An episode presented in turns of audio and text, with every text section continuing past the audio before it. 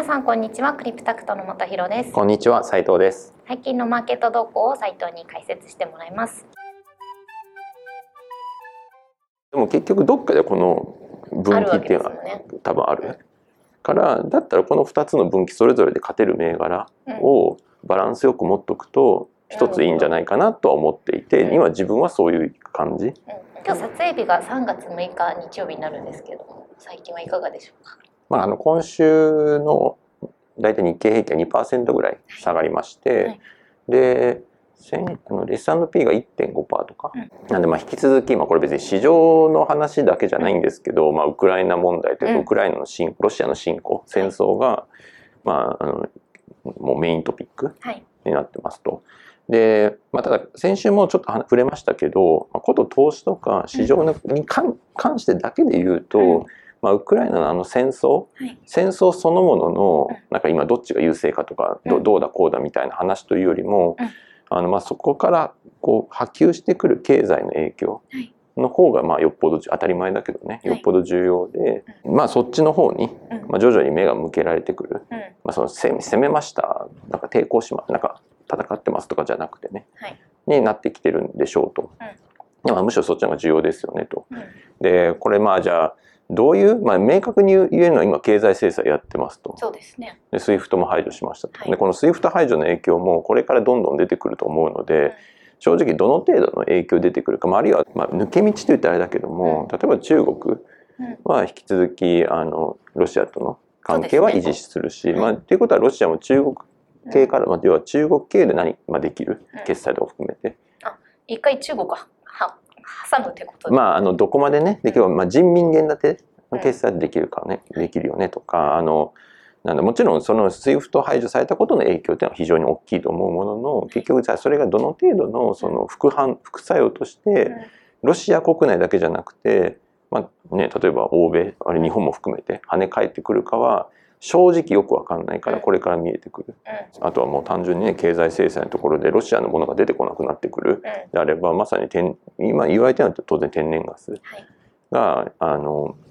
出てこなくなる、まあ、少なくともこのいわゆる西側諸国に、うん、そうそうそう、まあ、送らないし、まあ、うちは買わないみたいになってくると他で調達しなきゃっていうそのエネルギーの需要がこうグローバライゼーションみたいなことから、まあ、こういうある意味ブロック経済みたいになってくると、うん、まあ、アンバランスになって。じゃあやっぱりその西側諸国が必要な天然ガスのプロジェクト必要だよね。とかって話も出てくるし、まあロシアって別に天然ガスだけじゃなくてあの新聞にも出てましたけど、まあ、レアアースなんか出てこないからまあ、そこへの打撃半導体なんかへの打撃もあるんじゃないかとか、うん、さらに半導体不足になりそうだね、ね、あとはあの食料、うん、ロシアとかあの麦とか小麦とか大麦とか、うん、まあ、いろいろあの作ってるのであの作って輸出してたのでじゃあそういったこうあのそ、まあ、食料の素材？そうですよね、小麦これからロシアから買えないってなったらじゃあどこから買うんだみたいな話に。なんかそこもそういった部分食料品のまあなんていうコモディティ？の値段も上がってくる。よねとか、まあ、可能性あるよねとかじゃあパンの値段上がるかもねとかっていう話もあるかもしれないけど、まあ、結局そうもう何もかもがインフレにつながってくるっていうところをやっぱり考えていった方が、まあ、いいんでしょうと。まあ、これはあの僕も今週、まあ、ちょっとそのいろんなと知り合いとかとも話とかもして、まあ、自分なりにどうしようかなという、まあ、言いますか、まあ、いろいろ考えてたんですけど、まあ、やっぱりその一つの軸をで考えまあ、今のこの状況においてどういうポジションポートフォリオを組んでいこうかなみたいな。でいうと結局一つ言えるのはさ戦争の帰着はもうさっぱり分かんないじゃん。そうですね。それは誰にも分からない。そうだねあのこうなってほしいと言われて希望じゃとかいう話ではなくて、普通に予想してって言われてもそんな分かんないから、はい、さっぱり分かりませんと。うん、でその上であのまずそこに関して言うと NATO 軍がやっぱりがっつり入るかどうかっていうのはワーストケースとしては結構重要で、まあ、要するには NATO が入ってきてロシア対 NATO になりますと。それはもうワーストケース。もう多分な世界大戦みたいなこと、ね、そう。もうそれはもう何も持てない可能性がある、はい、まあ、金とかになっちゃうかも。でもそれはさすがにないよねっていう前提条件で今から話すというか、まあ、そういう前提を持ってるんですけど、まあ、あの今週もね NATO 軍のあの総長あのトップの人もあの明確に再度そこは否定していて、あのまあそれがねあのそのウクライナにとっていいのか ウクライナにとっていいいいことはないんだろうけど、まあ、そのね、なんか道義的というのかでどうこうっていうのあるんですよ、まあ、少なくともそこを否定されたっていうのはその一つそのなんか市場としては、うん、ワーストケースはなさそうということが、うん。まあ、今のところはなさそうだし、はい、まあ、ロシアからね行かない限りは多分なさそう、まあ、それもないなないと思うけど。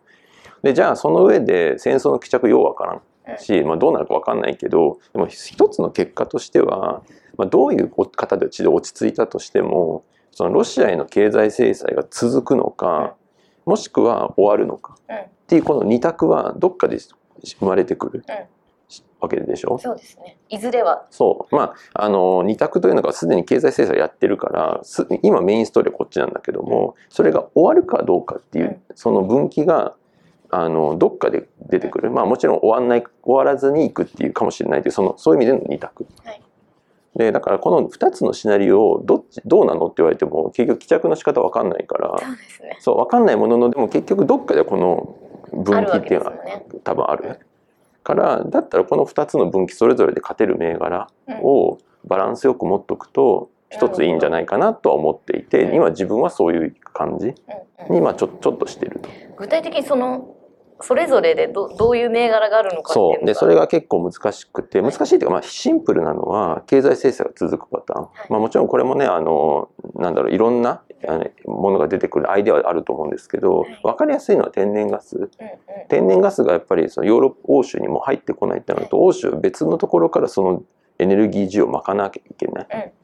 うん。で、まあ、もちろんこれってすぐできる話じゃなくて長期的な話なのであのなんだろう半年後に解決しますってことじゃないんですけど、うん、とはいえやんなきゃいけない。うん、という意味で、まあ、これ先週もちょっとね話したと思うんですけど、まあ、原発の需要も増えるんじゃないって言ってもそうですけど、それこそね LNG のプロジェクト、まあ、天然ガスのプロジェクトってやっぱりあの国家出てきそう。まず開発はもちろんそうだしあるいはその天然ガスを輸送する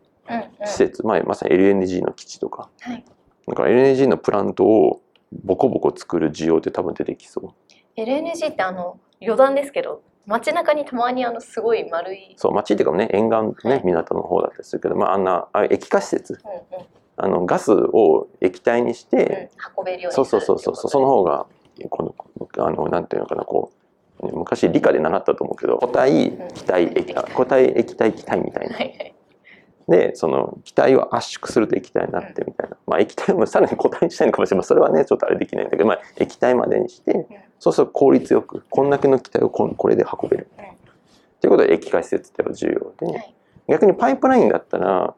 もう気体のまま運べるむしろ気体の方が動かしやすい、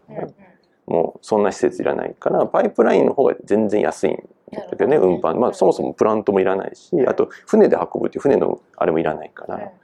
だからあのねちょっと全然話飛んじゃうかもしれないですけど LNG にして船で運びますってぱすごいお金かかるからどうしてもその運搬費も加味された上での価格になっちゃうという意味で昔やっぱり日本って天然ガスが高高い高いって言われたのはそれ、一方で欧州はロシアからパイプラインで買ってたから、やっぱそこの費用全然違うくて、やっぱり安い。トータル見るとやっぱ結構安い。じゃあやっぱ LNG に切り替わったとしても欧州はエネルギーの価格はやっぱ上がるのは避けられないいやもちろんね、まあ、もそもそも今足りてないからどんどんどんどん値段上がってる上に調達先までさらにね絞っちゃうわけだから、うん、さらに上がる上にかつ運び運ぶ方法も変わってくるから,、だからそれでさらに上乗せされるっていう、でもないよりいいよねっていう世界観に多分なってるので、まあそういった天然ガスのプロジェクト需要っていうのがを賄うプロジェクトは多分ニーズありそう。まあ、これね先週言った例えば日記とか千代田加工とか、はい、まあそのね LNG のねあのああいった施設作れる会社って世界でもほとんどないのね。あそうなんですか？そうもう大規模なプロジェクト、まあ、例えば LNG、まあ、大きいやつだと1兆円単位とか。えそうなんですね。そうでも1兆円単位のさ建設とか仕事をお願いするときにさ、はい。なんか新興企業にお願いできないじゃない？確かに。普通のあの扱ってるものもなんかそうそうそう。だからそのプロジェクトやろうっていうプロジェクトオーナーはさ、はい、建設会社っていうかさお願いするわけよね。で、まあ、それが例えば日記とか千代田加工っていうところなんだけど、でアメリカにもねあるのね。えっとあちょ今名前ど忘れちゃったな。京南とかっていうの。ごめんなさい。あのちょっと本当に今ど忘れちゃったんですけど。あのアメリカにも一社あってあとフランスが欧州にもテクニップだったかなっていう会社があったりして、まあ、大体4社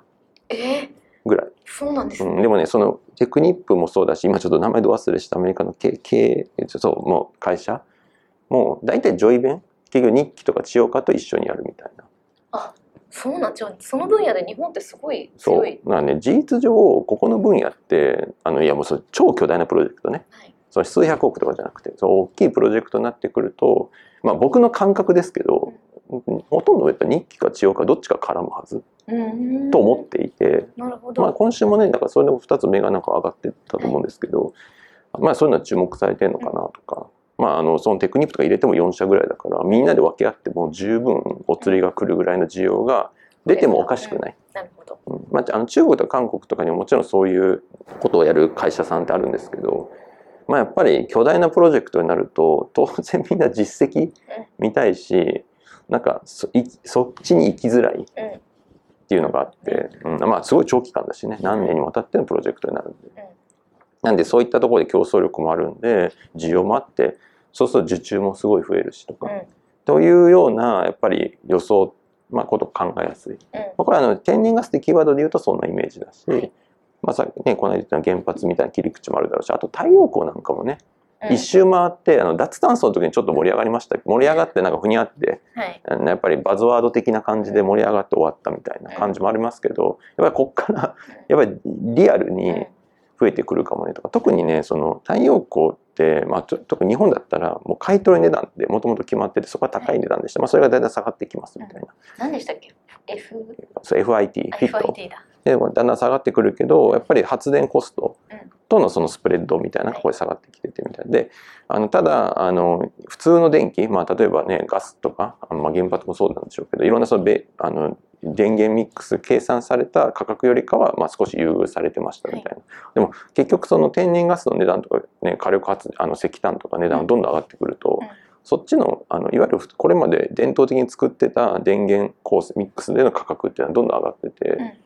ょっとしたらそのもうね太陽光発電うん。とあんま変わんないレベル価格になってきてるうん。のでだったら太陽光でいいじゃん。そう太陽光でも、ね、太陽光の場合ねたあのもう脱炭素っていうキーワードでちょっと値段高くても買いますっていう会社さんって結構多いのね、まあその脱炭素クリーンっていうのをアピールするためにっていうのももちろんあるし。だから普通にスプレッドのその要は資源の値段がどんどん上がれば上がるほど太陽光はさ別にねあの天然ガスとかコモディティの値段上がっても関係ないでしょ。太陽で発電するか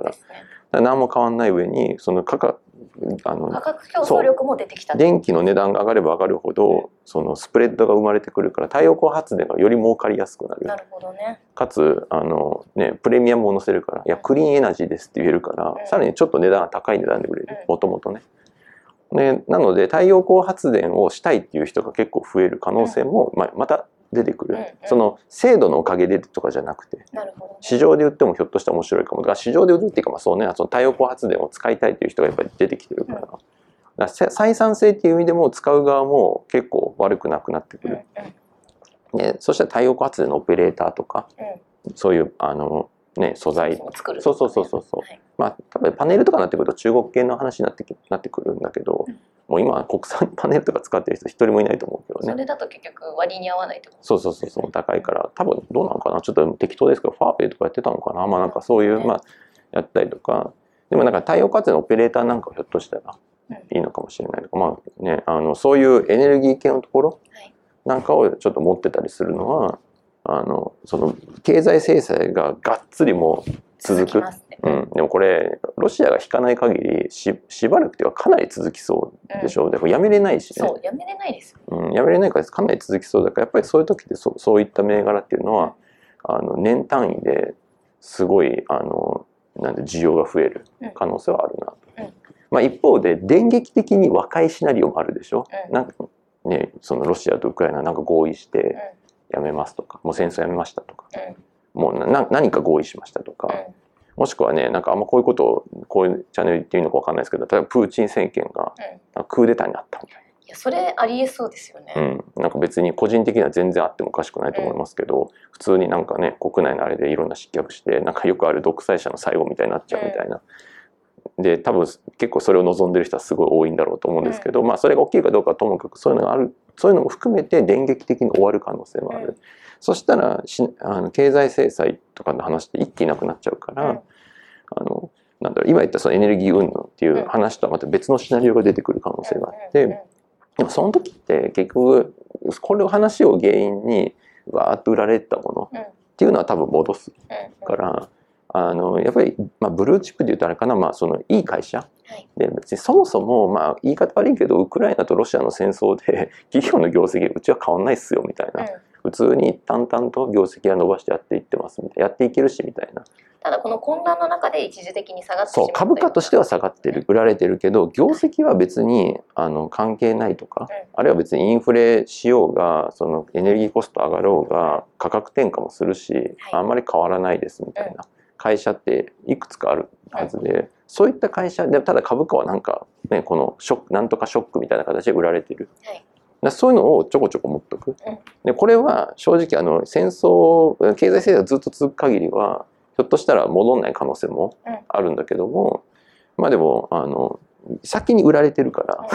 先に売られたところでそういうのをまんべんなく持っとくっていうのは、どっちのシナリオに転んでもどっちかが勝つし、でかといってどっちのシナリオに転んでも片方がここからさらに売られていくっていうことも、まあ、そんなにはなさそう。まあ、だから一本掛けじゃなくてそういったものを組み合わせてバランスよく持っとくと結果そんなに負ける確率が下がるってことですこれだから戦争が始まる前にやってるとちょっと早いっていうかまあなんかそういうのパッとねいく下がっちゃうんだけど同じように。その下がった後の宝のアクションっていうとこういうなんか分岐を考えていくみたいな。でこじゃあそもそもこの分岐が絶対になんかなんだろうそもそもその分岐自体が起きない。起きないようなことを分岐として捉えてポジションを組んでも意味ないんだけど、うん。これだからさっきの冒頭の話に戻るんですけど、どういう戦争の帰着になろうが経済制裁を続が続き続ける、まあ、続くのか止まるのかっていう分岐は 絶対あると思ってて、まあ、分かんないです。これは僕の考えですけど、はい。だからこの分岐はどっかで起きるからどっちも持ってるっていうのはいいのかなと。うんそもそもこの意思決定自体が全く行われない世界か世界線だとちょっと、ね、話変わっちゃうんですけど、はい。まあ、すでにもうね経済制裁やってるわけだから一つのシナリオはもう今リアライズしてるわけで。じゃあどういった銘柄みたいな合意ができてできたらマーケット戻すよねみたいな時にやっぱり実は影響なかった。うん。ただ売られすぎてたみたいなやつがさっき真っ先に買われる。うん。としてどういうの？みたいなの言うと結構難しくてうん。難しいっていうのはあのねもう直感的にはねもうグロースで良くないみたいなところがありまあって。おなんていうのグロース株みたいなのってあの年初金利が上がるみたいな。もうみんな忘れてるかもしれないですけど、まあ、アメリカの金利が上がるみたいなところであのハイバリエーションいや PER が高いとかっていう銘柄すごい売られました。アメリカ中心に。で先に売られててさらにウクライナショックでまた下がったりもするわけだからあの別にもう高いバリエーションで割高みたいな感じでもないしあとそういったグロース系のところで多いのはやっぱりそのネット系とか IT 系とかだったりすると別にあの電源電気の値段が上がりますとかさ、うなんかあのコモディティの値段上がりますで業績がふらつくような会社でもない。そうですね。かあんまり関係ないですよね。だからそういった会社はややっぱりグロースしてる、しててもう一回売られてる銘柄っていうのはあのまあ安心感あるよねと。でもうん。うんアメリカでいうと GAFA みたいな。もうねくっそシンプルに言うとそうだよね。GAFAM とかネットフリックスとか なんかそういうのって、それこそねネットフリックスとかあの別にインフレでコストがすげえ上がりますみたいな話でもないしね。うんうん。なんかあんまり関係ない気はするよね。ウクライナ戦争とねロシアの戦争でなんか解約が増えるとか なんかそういうことも別にないだろうし、うん。あのなんかそでもねグロースするうん。余地ってあるわけだからまあそういうのいいよねとか、うんでもこれじゃあ日本株でっていうと結構難しいなと思っていて。うん。あグロースでね、はい。あのそもそもグロースと言っていいのかどうか分かんない銘柄も非常に多いからね、日本株の場合。あのなんで、まあ、あのちょっとそこは見極めはいるものの、まあ、少なくともこのインフレとかのキーワードに全く関係のない、うん。あの銘柄とかで、あの普通に売り上げも利益も伸ばまあ、特に重要な利益ですけども利益がちゃんと伸びてる。はい。会社っていうのはやっぱりあの一つそこそこのなんていうのかな電撃的和解シナリオにおいても持っといていいのかなとか。あとはまあベタですけどソニーとかね。大人気ソニー。うん、まあソニーもめっちゃ売られててね。はい。まあでも冷静に考えたら別にああそこもコンテンツ会社もとしてもそうだし、まあ、いろんなポートフォリオを持ってて、そうですね。なんか半導体不足が気になりますけどソニーでねポートフォリオ事業ポートフォリオがすごいまんべんなくあるんで。そう。まあねもちろん言,、ね、言ってくれた通り半導体のところの懸念はもちろんあるものの、まあ、一方でね彼ら自身がその作って売ってる部分もあるわけだからそこのなんだろうよより売り値が高くなるっていうメリットもあるし、まああの全体で見ると結構やっぱり力強いのかなと思ったりもするので、まあそういった銘柄も入れてもいいのかなとか、まあそんな感じで、あのなんだろうグロース系まあソニーがグロースまあソニーも別にグロースバリューグロースみたいなもんだと僕は思ってますけど安定グロースみたいな、まあ、うん、まあでももっとグロースなものも入れてもいいと思いますし、あの結構ねあの今の難しいのがこういう時って大体内需株とか有利なのね、関係ないじゃん戦争海外の戦争とか。ね、なんだけど今回に関してはちょっとそれ入れにくいのがあの内需株ってあの売上のところは内需の需要なんでみたいなところではあるんだけども今ってインフレフレがテーマに、要は戦争とかっていう話じゃなくてこうもうてもうなんていうのかなベーシックなところとしてインフレがテーマ、だからいやその輸入コストが増えますとか、あの海外から調達して加工して国内に売ってますとかだと、あの国内で売れる国内のその売り上げっていうかその価格を上げていかない限り、もうマージンがどんどん下がる可能性あってだから今内需もちょっと振り向けにくいんだよね。要は価格転嫁しにくいようなところだと内需でもやっぱこれから厳しくなってそうそうそう。だから需要は安定してるしてると思いますよ内需は。もちろん、需要安定してるけどマージンはどんどんやられてくる、でかといって安定してると言ってもそのね価格転嫁できるほどの安定はしてないわけだから、やっぱり内需に逃げれないっていうところがまあ一つポイントなのかなと。なんで僕は内需はあんまり持ちたくないというのか、まあ、これはイン戦争云々じゃなくてそのインフレというキーワードで、ね、ちょっと今はねこの2週間ぐらい戦争の話題一つ一本みたいな感じでしたけどもともとはね利上げとかインフレの話はすごくあったのでそこちょっと忘れないようにっていうか。まああとね戦争も戦争の おかおかげっていうか戦争のせいでさらにインフレするからね、あの、まあ、結局その、ね、天然ガスとかエネルギーの価格もさらにね、もうみんな原油の金なんとか見てると思いますけど、どんどん上がってるので、エネルギーコストがすごい上がると日本はもろその影響を受けるのでどうしてもインフレ、インフレというかねあの企業がどこまで価格転嫁できるかどうかで一消費者としてのインフレの実感は変わってきますけど、企業が犠牲になる可能性大きいのでやっぱり内需って結構しんどいなとは個人的に思っててだから今言ったポートフォリオ内需っていうのを僕も入れづらい。あとはね、まあ、あのちょっとこれはスパイスというか味付けの話ですけど、まあ、金融系の銘柄、あの金利が上がるんだったらみたいなところ。そうですね、うん、ちょうど今月もう利上げの発表もありましたから、うん、まあねそれ利上げやることはもうみんな織り込み済みだと思いますけどあのこれがやっぱりさらに加速するかもしれないとか。でもまあ一方で、あのね本当にどこまで例えば年今年6回やります。来年も4回ぐらいやりますみたいな、うん、でも実際にそそこに行くかどうかはちょっと何とも言えない。3回ぐらいやったところでなんか状況変わってきたんでみたいなことも全然あり得ると思いますし。あのそこはもうそこはそれこそこの戦争というか戦争のこうアウトカムというか、まあ、その結果としてのそのなんていうのかなあの状況を見て。そうそうそう経済制裁とかのインパクト次第、はい、まあ、それこそ SWIFT の話も出てくるかもしれないし、はい、なんかなとははい。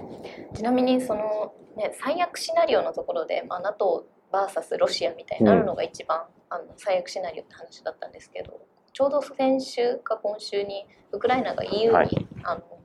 加盟したいという申請をしたと思うんですけど例えばこの EU に加盟するっていうことは、まあ、NATO とは関係ないと思うんですけど、要は EU バーサスロシアみたいになるとそれもなんか結構大きな戦争になっちゃうのかなっていうのをちょっと思ってたんですそうね。まああの EU 自体は僕はあのその EU のなんていうのな、まあ、法律というのか、枠組みの詳細を条文してるわけじゃ全くないんですけど、あのまあねもう皆さん皆さんと同じレベルの知識でで言うと理解で言うと別に EU に加盟したからといってその EU の各国がその構成国のなんかこうを守んなきゃいけないみたいな、多分話って全くなくて。なるほど。要は EU のメンバーの一つの国がどっかと戦争しましたと、うん、まあ極端な話もう好きにしてくださいみたいな、うん、うち関係ないですからみたいな、うん、っていうのはまずベース、で NATO は全然それは違って NATO はもう構成メンバー全員で互いが互いを守るみたいな集団的自衛権的な発想だと思うけど、あのもうその全員が全員を守りましょうみたいな。だから NATO に加盟すると EU に加盟するって全然違う話だとは思ってて、まあ、今のね NATO のとか欧州欧米のリアクションを見てると、あの本当にいやそのちゃんとね条約として決めてこうだってしてるものはもう絶対守るって明言してるけど、うん。そうじゃないものは別に差にあらずっていう態度だから、まあ、別に EU に加盟したとしてもうん。別にその義務は何もないからだからね。なるほど。多分その義務はない以上なんかそのボランタリーな感じでの参加は全くないとは思いますけど、うんうん。じゃあやっぱりその最悪シナリオってところで言うと NATO がどうするかってところが、まあうん。見とけば、そう。だから今言った話あそうそう。だからそれで言うと今言ったこういろんなこの2つのはい。二軸でポートフォリオを組んでおけばいいんじゃないみたいなうん。こと言いましたけど前提として NATO が参戦しないっていう話なんですよ。だから僕冒頭にそれ言ったんですけどなのでまあだからこれも分かんないじゃんそんなの。だから今これ2つ組みましょうって言ったけど、はい。これだからロングだけで要は買って寝寝とけばいいっていうよりも買って多分ね日経平均を空売りすると。先物あまあだからダブルインバース買うみたいな感じかな、あの ETF の。うん。要は日経平均が下がった時に儲かるようなポジション。まあだからマーケットヘッジしましょうってことなんだけども、あのマーケットリスクはちゃんとヘッジしといた方がよくて、はいまあなんでかっていうとその NATO が参戦しましたみたいなことが、うん。万々が一起きたら、もうね今言ったシナリオが関係なくあらゆる銘柄がもうなんかいもう相関1みたいな感じで下がっちゃうのね、ぶち下がりますだから両方結局ロングしててもそうぶち両方ぶ両ち下がっちゃうということそうでもその時ってマーケットがめちゃめちゃ下がってるわけだからまあ結局日経平均売っとけばそっちでカバーされてそっちは儲かってるから、うん。多分そのリスクはヘッジできる。なるほどね。で今言ったシナリオ今言ったポートフォリオだったら日経平均まあ普通にも株価はね上がったとしてもはい。市場がね。その日経平均以上のパフォーマンスは出せるんじゃないっていう。うんうんだからまあこういうのアルファって呼んだりするんですけど市場とのアルファを出せるうんうん。ようなポートフォリオにしててだから市場が10下がってたとしても、まあ、5ぐらいのやられるそうそうそうそうそう。両方下がってても5%ぐらいで済んでるけどマーケットは10%下がってるからマーケットの方を売っとけばネット5%買ってるよねとかそういうので稼ぐ。うん。だからこれもうあの戦争とか以前に今年は年始とかに言ったと思うんですけど今年はロングショートの時代になるかもみたいな